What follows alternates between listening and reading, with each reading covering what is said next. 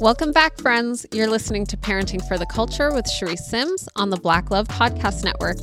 I am happy to be back here today and want to start off with the peak and pit of my day. The peak of my day, I actually had a lot of peaks today. It was a good day, but the peak of my day uh, lately has been having coffee with my father in law. He and I are both coffee lovers, so every morning I make a cup of coffee for myself and for him, and we drink it together and chill and hang out. So, very sweet moments for us. Uh, and the pit of my day, I don't really think I had a lot of pits. Honestly, the pit of my day was my pits. Like, y'all, I just moved a moment ago and I realized I did not put on deodorant this morning. And that's not my fault. I just want to say that my eight year old was playing with my deodorant with a fork. I don't know why. She was making slime. It was a science experiment. My deodorant was a sacrifice to her science experiment. And now I'm over here being the pit of my day, smelling like pits. So that's the pit. Uh, I hope y'all are having a good week, doing well, dealing with life and love and learning and growth in your little ones. I wanted to talk today a little bit about communication and cooperation with our littles. And when I say communication and cooperation, yes, I am talking about those big challenging moments, that challenging behavior a lot of people like to call them tantrums. I shy away from that sometimes because I have a lot of people in my world who are also professionals in the early childhood space, and they're very quick to correct you when you use the wrong term. So, if you are a professional listening, remember that I am talking to all of my friends and all of my community. And so we're just going to call it what it is and call it how we all know it, which is a tantrum. I have a friend who loves to reach out to me with all of her parenting questions. And she recently reached out saying that she's having a hard time with her three year old who is very adamant about what he wants and very as we would say in this world, a, a very deeply feeling child. and when you have a very deeply feeling child, that means that you have a lot of big emotions. They feel love very deeply, but they also feel anger and frustration very deeply. So I know that we all probably have that child, or at least those moments where our child may not get their way and they end up on the floor and they're rolling around Hopefully, this is not in the grocery store, although I'm sure it has happened. I've had my share of children throw a fit in the middle of the grocery aisle, which always makes it worse because now you have the embarrassment of the people around you looking at you, wondering what you're going to do. So she she shared with me that her son is at this stage where he is kicking, he's spitting, he's yelling, he's demanding hugs. When she gives him the hug, he says, "No, I don't want the hug. I want it over here. Walk me over here and give me the hug. And it's it's that feeling of like, "Oh my gosh, child, what do you want and what can I do?" So, today I want to talk a little bit about that. I want to kind of give a disclaimer and say that what I'm going to share today is kind of a blanketed solution or offering of understanding to a larger piece of the puzzle. And this is really for typical children. So we have typical children, that's your quote unquote normal child who develops at an average rate, experiences their feelings at a, you know, minimal level. But then you have atypical children, you have special needs children. And so sometimes these blanketed things don't always work for these children. It is still good to have the knowledge, it is still good to know and to try because sometimes when we try things that would work on typical children, we kind of get clues and cues as to if our child needs a little bit more intervention, if we as parents need a little more support, if we need to be looking at something different. So, again, this is the blanket, as in like the pretty comforter that you put over your king size bed that you're proud to buy. You're going to post a picture of it, but we will get to all the things under the blanket in future episodes. So, stick around. So, in terms of communication and cooperation, uh, to put it simply, it's really about needs. We all have needs. Our children have needs. We as parent have needs we as people have needs. And usually, when people are frustrated and when your children are frustrated and mad, it is an indication that their need is not being met. Now, for children who have not been talking for most of their life and have only been communicating through cries and hand motions and body motions, they are learning how to communicate to you what their needs are And on top of learning how to communicate their needs, their brains are not fully formed and their brains are not fully developed. So I want to step back and just talk really quickly about the brain a little bit, just so we have the understanding.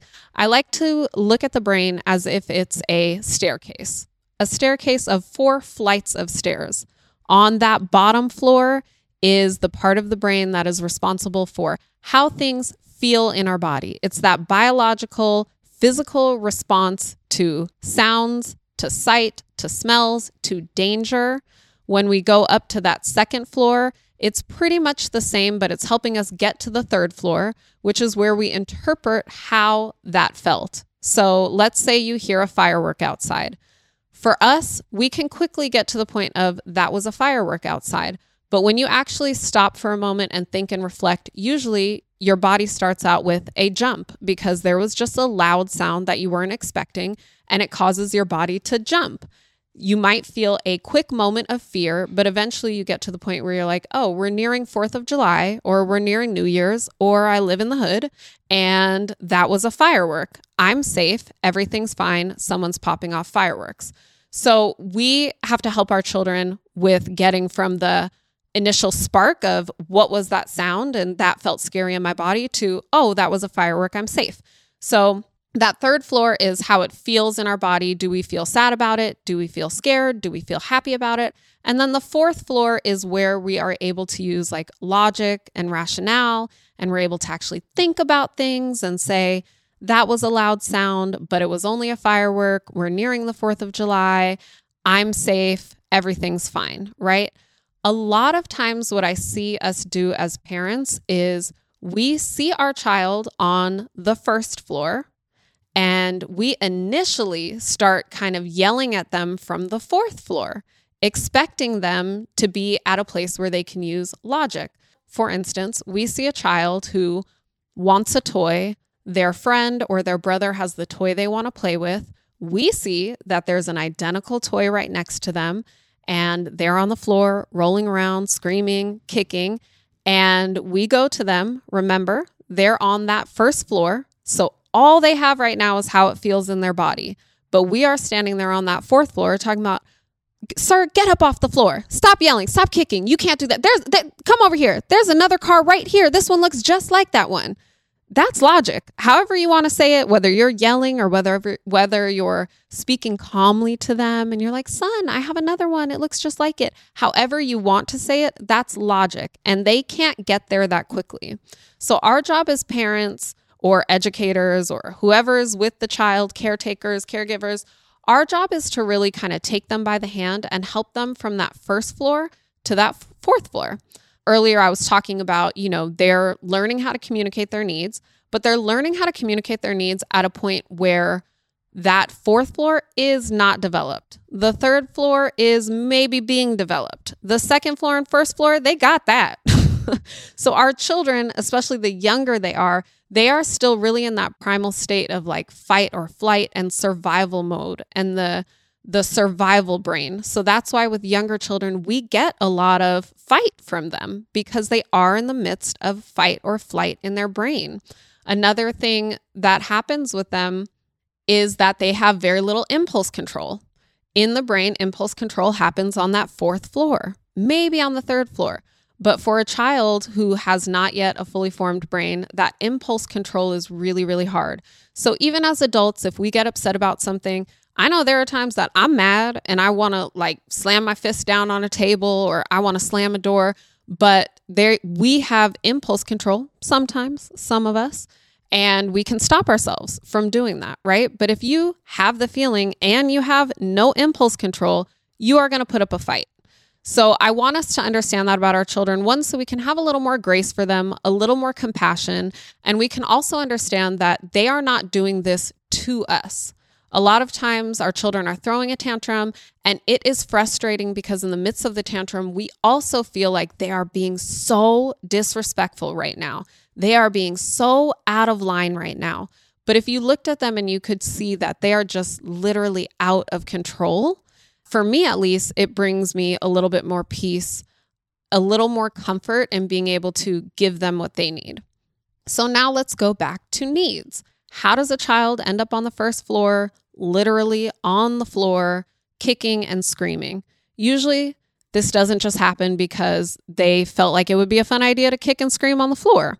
Usually, something has happened and they had a need that didn't get met. So, in an example of two children playing with a toy, a child wanted a toy. The child's need of play maybe didn't get met. Their need for the toy maybe didn't get met. And sometimes, even when we try to offer them the other toy or we don't, we might skip straight to you're kicking and screaming, I'm going to move you. You can't do that. This is not okay to behave this way. And now we're punishing the child and they're left with their need unmet. So now they're just getting more and more mad. Before I go any further, I do want to share a little bit with you about what we can expect from children's needs at different ages. And I'm not going to go through all of the ages. You can check my Instagram for that. I'm actually going to just do two to six years old, right? There are different categories zero to two years old. The, we know them as infants, two to six. They're in the same bracket. We have toddlers and younger children. We have six to 10 year olds, 10 to 14 year olds, and 14 to 17 year olds. All of these different age brackets have different needs as they grow older. They have different emotional needs and foundational needs, and they have different interactive needs. So, for two to six year olds, their interactive needs are often choice and autonomy. Autonomy meaning they're looking for independence. That's why we get a lot of this no, I can do it myself. No, I want to buckle myself in. No, I'm going to put my own shoes on because they're at a stage where they're looking to build their own independence and autonomy and their own choice for what they wear, where they go, what they do, all of those things, which, if you think about the places where you are fighting with them, it's usually in these areas. Another one of their needs is being heard. A lot of times, children, just like adults, just like you and I, we want to be heard. If I'm mad about something or frustrated about something, I don't want you to just tell me everything's okay. I don't want you to tell me I can't act this way. Because if you're just moving to the solution or telling me that I need to do something or act a different way, you're not actually hearing me out and hearing what I'm trying to communicate with you. And obviously, with children, their efforts of communication, unfortunately, come with kicks, screams, yelling, sometimes spitting. And it's our job as parents to kind of, through these phases, give them the words that they can use so that we can hear what they're trying to tell us. Another one of their needs is care, stability, emotional safety, I know we're in a day and age where there's controversy over whether or not you yell at your child or whether or not you you know how the tone of voice that you use with your child the way that you say things. Children do have a need for emotional safety and a lot of times when we yell at our children it triggers that fight or flight mode so while yelling gets a child to freeze and gets them to stop doing whatever the behavior is they're not actually in a place where they can listen to learning about what it is we want them to do instead. And they're not necessarily feeling safe. It's that freeze, right? Flight, flight, or freeze. Fight, flight, or freeze. You try to say that three times fast. But they're in that freeze mode. So on the outside, it looks like, okay, they're listening, good. But on the inside, are we giving them that emotional safety? Other things that they're looking for are clarity, Clarity is a big one. I kind of want to talk about that because a lot of times we're giving our children all of the don't do this, don't do that, but we're not giving them the here's what you can do. So it's very important to be clear with your child. And sometimes this clarity comes in the form of boundaries. And I'm not trying to jump all over the place. This does go to communication and cooperation because it's really important that we communicate our boundaries to our children. And in this instant of my friend telling me what's going on with her child, one of the things that she said was, Sometimes he asks for a hug, then I give him the hug, then he pushes me away and says, No, over here. And I don't like the way that he's speaking to me, but I also want to support him. How do I deal with that? So, one thing that I I see as really important and beneficial is having boundaries and communicating those boundaries and being firm on those boundaries. And I think this is where people get tripped up when it comes to quote, gentle parenting. When we hear gentle parenting, we think that that means permissive parenting, and we think it's lacking in being firm, lacking in boundaries, lacking in whatever else you want to fill in the blank. It's not. Boundaries are very necessary for children. So when your child is falling out, it is important to keep them safe and it is important to hold those boundaries. So if you have two children, again, I'll use the car analogy, and they're arguing over the car, or you have one that's trying to argue over the car, that child might get so mad that they hit the other child. When this happens, we want to stop the child and say, we cannot hit our friends, right? That's a boundary, and you have to be firm with that. We can still work on what your need is, which might be play, might be to be heard, might be independence, but we also have to practice safety. So, boundaries are a huge thing. They're very important. And I definitely want to deep dive into boundaries with, with you guys in the future. I don't have time today. I wish that I had all the time in the world. But I think that in order for us to even be able to enforce the boundaries and everything kind of come together to work, it's really important to understand the needs side of the tantrums um, before we can even set and enforce those boundaries because we can have boundaries and we can enforce them. But if we've neglected the need, the boundaries are not going to serve us. So please stick around, come back, because I definitely want to deep dive and talk about boundaries, but I do want to go a little further into needs. So all of our children have needs. And when their needs go unmet, we get different behaviors. And when their needs are met, we get positive behaviors, right? We get happy children, laughing children, uh, sleeping children when their needs are met. But when they're not, we usually get a ch- more challenging version of our child. Now, needs can get a little bit tricky because while I can give you a list of what their general needs are, sometimes I've, for instance, had parents say to me, um, you know, my child says they wanted juice and I told them they can't have juice. And they said, yeah, but I need juice. And so what do I do if the need is juice, but I don't want to give them any more sugar? to me that's it's not really a tricky question the more we get to understand it the easier it becomes but it's it's a very surface way of looking at what their needs are so sometimes it looks like your child wants juice and you're thinking my child has a need for juice but really they have a need for choice so in that instance give them a choice you can't have juice right now you've already had two cups of juice but you can have water or you can have milk right? So now they still have an aspect of choice, they still have an aspect of control. And I will warn you that if this is not something you've been doing with them in the past, this is not magic. This is not going to make them stop kicking and screaming right away. But once they start to learn and see that you are actually offering them choices, that they do have a different means and a different way of gaining a type of control and autonomy and independence in their situation, you start to get more cooperation from them. So, same thing with other things. You might have a child that is jumping off of the bed, and you, as a parent, have a need for safety. Your child has a need for play. The need is not jumping off the bed. So, there's obviously different ways to meet this need. Sometimes this happens at bedtime. So now, as the parents, we have a need for safety and we have a need for bedtime but your child still has a need for play. So, this is kind of where sometimes we might have to get creative and say, let's play a game of rock, paper, scissors before you go to bed, or let's lay down and, you know, play freeze. I don't know. You, children are easy sometimes. You can make up some silly game that gets them in their bed and allows them to lay down and close their eyes or start to rest their bodies, but you can turn it into a game. So there are ways to meet both your needs and their needs. It's just really about kind of being reflective and really trying to look at what the underlying need is and not just looking at what they're telling you.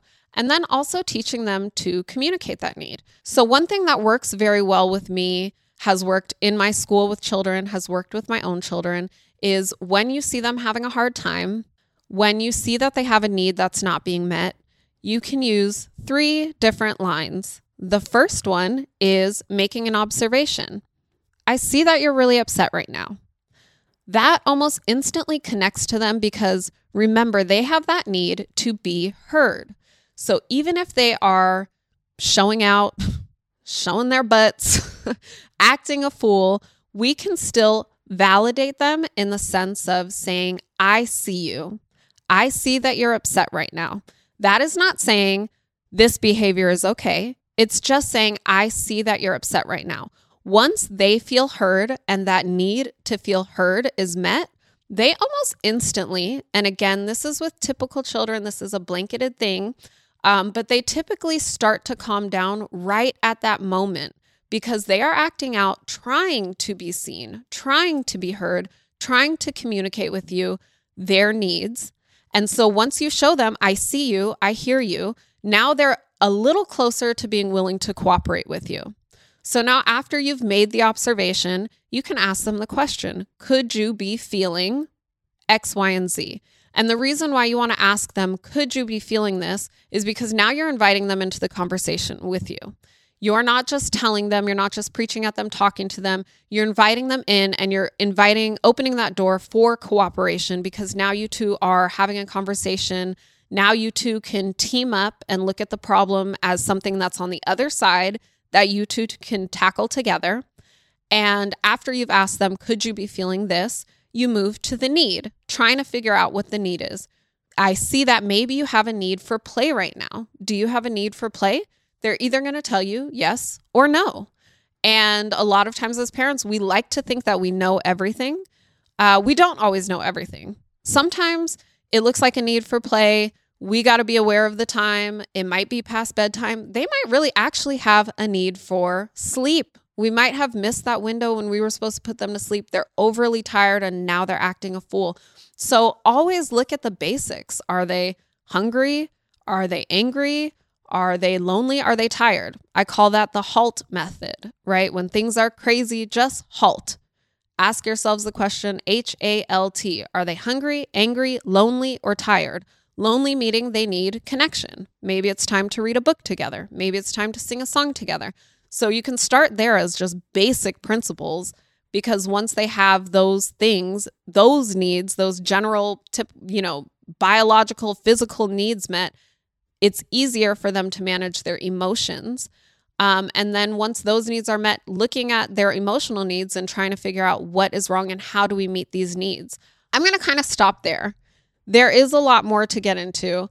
I do hope that helps. A little bit of homework that I want to give you is I want you to sit down with yourself and I want you to write a list of what your needs are as a parent.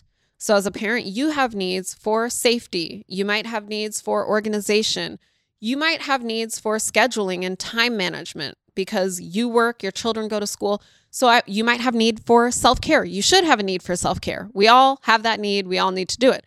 So I want you to write a list of what your needs are.